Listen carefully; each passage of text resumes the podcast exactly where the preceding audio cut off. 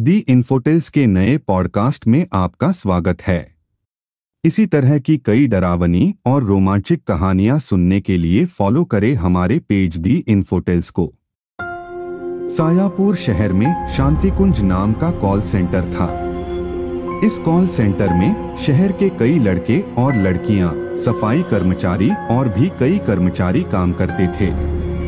इस call centre में बहुत सारे प्रकार के काम थे, जैसे कि मोबाइल पे प्रश्नों के उत्तर देना ऑनलाइन फ़ूड ऑर्डर के बारे में प्रश्नों के उत्तर देना सिम कार्ड संबंधित जानकारी देना बैंकिंग सेवाओं से संबंधित जानकारी देना, और भी अन्य कई काम। कर्मचारी सुबह छह से लेकर शाम को सात बजे के बीच में काम करते थे। इस कॉल सेंटर में सबकी अलग अलग शिफ्ट थी।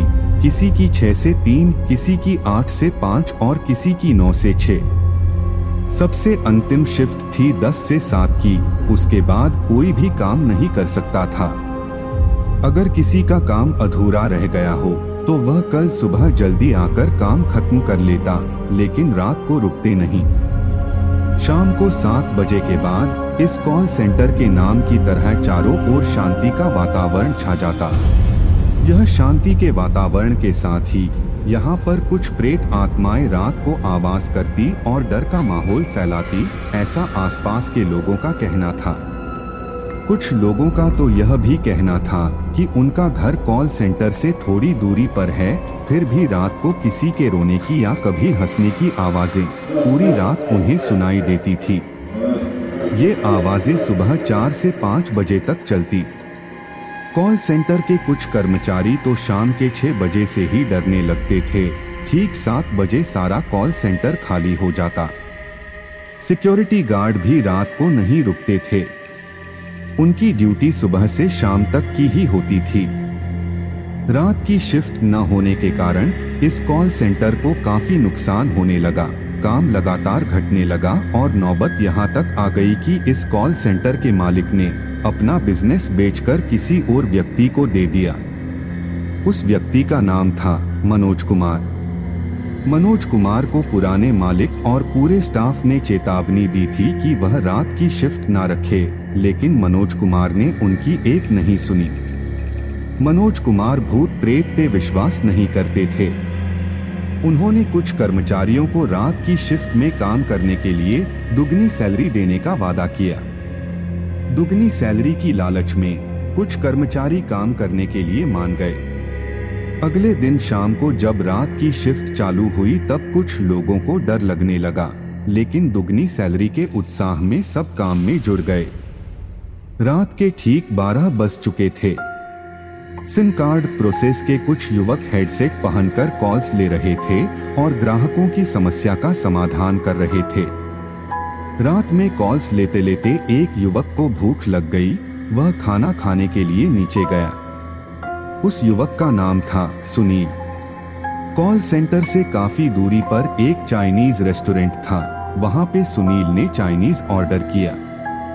थोड़ी देर में सुनील के पास एक दूसरा युवक आया, जिसने अपना नाम विशाल बताया और कहा कि वह इसी कॉल सेंटर में रात की शिफ्ट में ऑनलाइन फ़ूड ऑर्डर प्रोसेस में काम करता है। दोनों ने चाइनीज़ खाते खाते काफ़ी बातें की और फिर दोनों साथ में कॉल सेंटर की तरफ़ जाने लगे। विशाल कुछ देर चलने के बाद सुनील के पीछे पीछे चलने लगा। सुनील अपनी बातों में इतना खो गया था कि उसको पता ही नहीं था कि पीछे कोई है या नहीं। कॉल सेंटर बस अब थोड़ी सी ही दूरी पे था और सुनील ने पूछा, विशाल, तुम सुन रहे हो ना? जब किसी ने जवाब नहीं दिया तो उसने पीछे मुड़कर देखा तो विशाल नहीं था। यह देख सुनील बहुत डर गया और जितना तेज हो सका, वहाँ से भागा।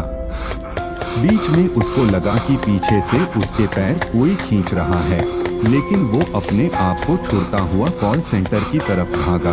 बस वो कॉल सेंटर पहुँचने ही वाला था कि उसने अपनी आँखों के सामने एक भयानक चेहरा देखा और उसको देखकर वह बेहोश हो गया।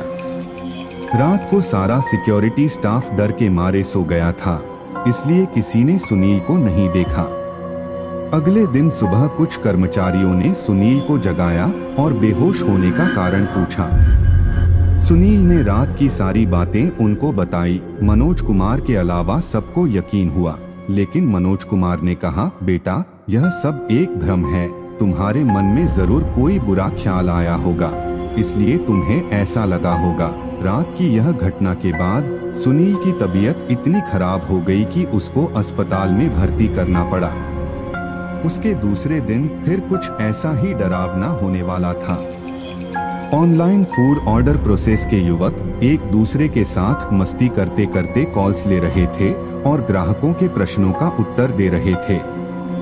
रात के ठीक दो बजे समीर नाम का एक युवक वॉशरूम जाने के लिए अपनी जगह से खड़ा हुआ और वॉशरूम की ओर आगे बढ़ा। आगे की कहानी जानने के लिए बने रहे हमारे पॉडकास्ट पेज दी इन्फोटेल्स पर।